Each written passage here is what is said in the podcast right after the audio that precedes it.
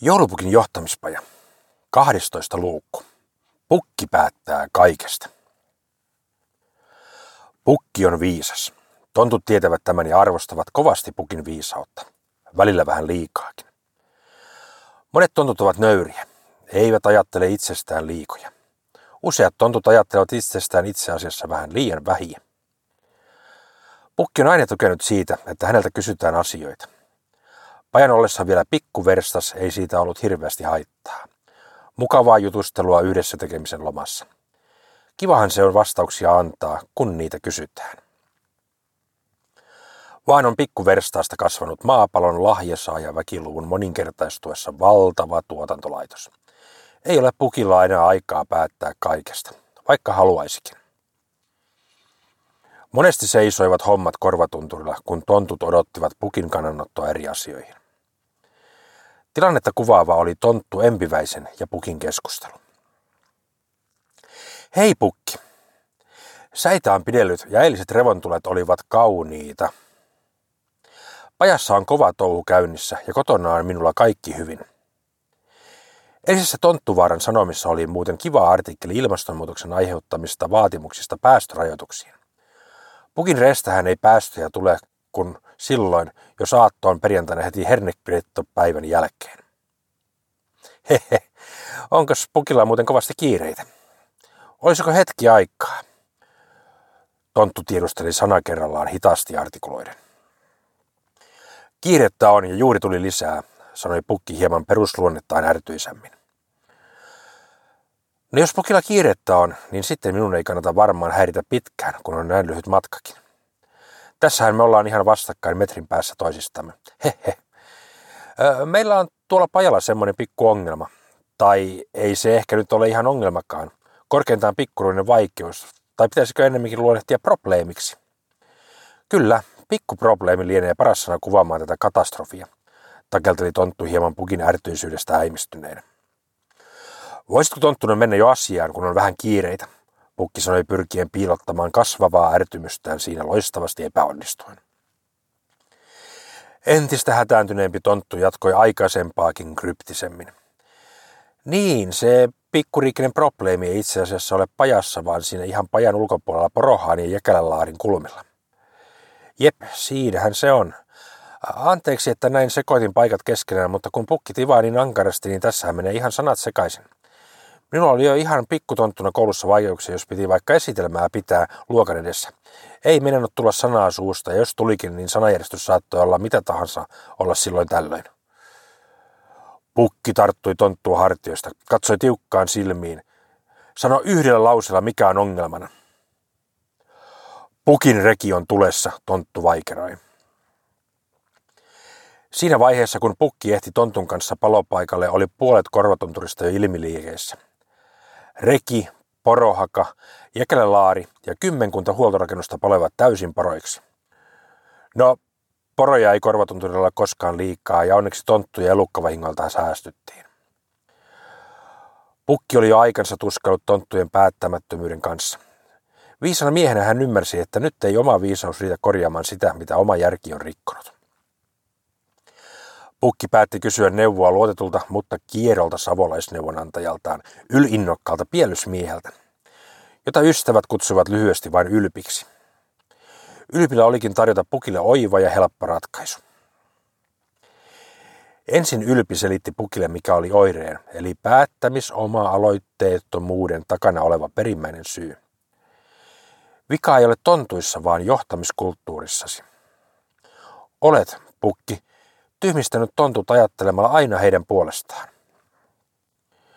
Kun ylpimentori näki, että pukki oli vastaanottavaisella tuulella, hän uskaltautui vielä hieman suorasanaisemmaksi. Olet tainnut, pukki, romahtaa viisaudessasi oma hyväisyyden ansaan. Vanha kavala perisynti, ylpeys on saanut sinut luulemaan, että kaikki viisaus asuu sinussa. Olet alitajuisesti ajatellut tonttujen älynlahjojen korreloivan heidän pituisensa kanssa. Pukki, olet ollut luukalla. Vähän aikaa pukki katsoi mentoriaan hiljaa miettien. Sitten hän sanoi nöyrästi. Kiitos Ylpi, että olet minulle niin suuri ystävä, että sanot asiat suoraan. Tiedän, että haluat pyyteettömästi minun ja tonttujen menestystä. Oikeassa olet. Harhauduin. Osaatko neuvoa minua korjaamaan tilanteen? Osaan neuvoa sinulle takuuvarman kikan, monia johtajien neuvonnut kokenut mentori sanoi. Tilannehan on otollinen, kun juuri oli lähellä tapahtua suuri tragedia. Tartutaan hetkeen. Nyt pukki teet näin. Ensin laaditaan päätöksentekoehdotus lippulappunen. Sitten kutsut tontut pajalle ja pidät heille tällaisen puheen. Tonttuseni, tänään meillä oli vaarallinen hetki. Vika oli yksinomaan minussa. En ole kannustanut teitä riittävästi ja kunnioittanut teidän ideoitanne ja osaamistamme. Tähän tulee nyt muutos. Jatkossa käytämme tällaista lomaketta, kun tulette kysymään minulta neuvoa. Tämän tarkoitus ei ole kasvattaa byrokratiaa, vaan nopeuttaa keskustelua, parantaa päätösten laatua ja kannustaa teitä harmaiden tontun aivosolujen käyttämiseen. Kun teette nopeammin parempia päätöksiä, jää meille enemmän aikaa tehdä ja keksiä kaikkea kivaa. Tämän jälkeen pidät itsesikin kuruissa, etkä luista sovituista toimintamallista kuin korkeintaan tulipalon hetkellä. Ja tässä tulee se kaikkein tärkein ja ovelin keinokikka.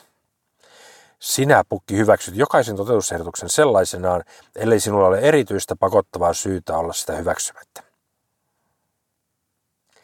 Näin pukki teki. Aluksi tontut vähän vierastivat ja jotkut jopa vastustivatkin lomakkeen käyttöä. Aika nopeasti kaikki kuitenkin huomasivat, että hommat alkoivat sujua paljon sutjakaammin. Pukkikin huomasi, että tonttujen ideat ja ehdotukset olivat aina erinomaisia. Moni ehdotus oli niin nerokas, että sellainen ei olisi tullut pukille ikinä mieleen. Pukki kun osasi ajatella vain varsin pukkimaisen suoraviivaisesti. Tontut taas tarkastelivat maailmaa hieman alaviistosta, ja siksi he näkivät ja keksivät ratkaisuja eri näkökulmasta. Kun pukki lähes poikkeuksetta hyväksyi heidän ehdotuksensa ja vielä kehui päälle, tontut alkoivat tehdä päätöksiä itsenäisemmin ja häiritsivät pukkia vain suurimmissa ongelmissa.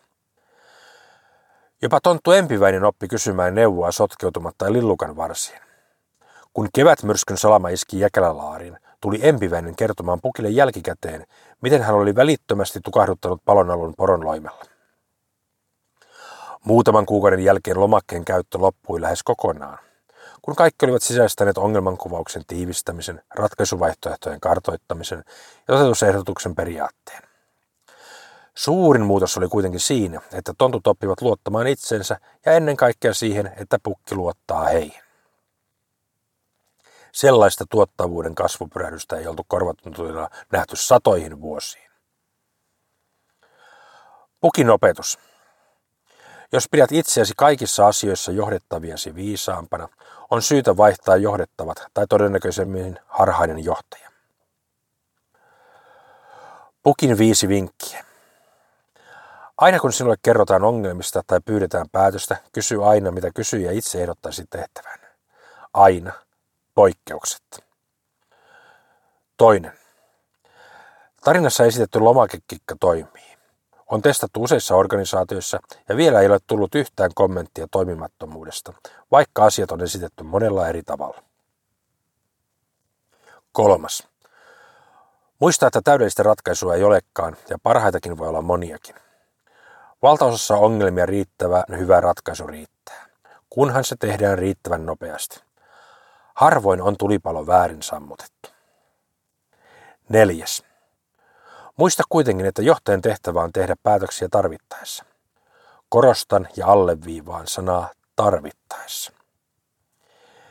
Viides. Päätöksenteon delegointi ja siihen kannustaminen ovat aivan eri asia kuin päättämättömyys.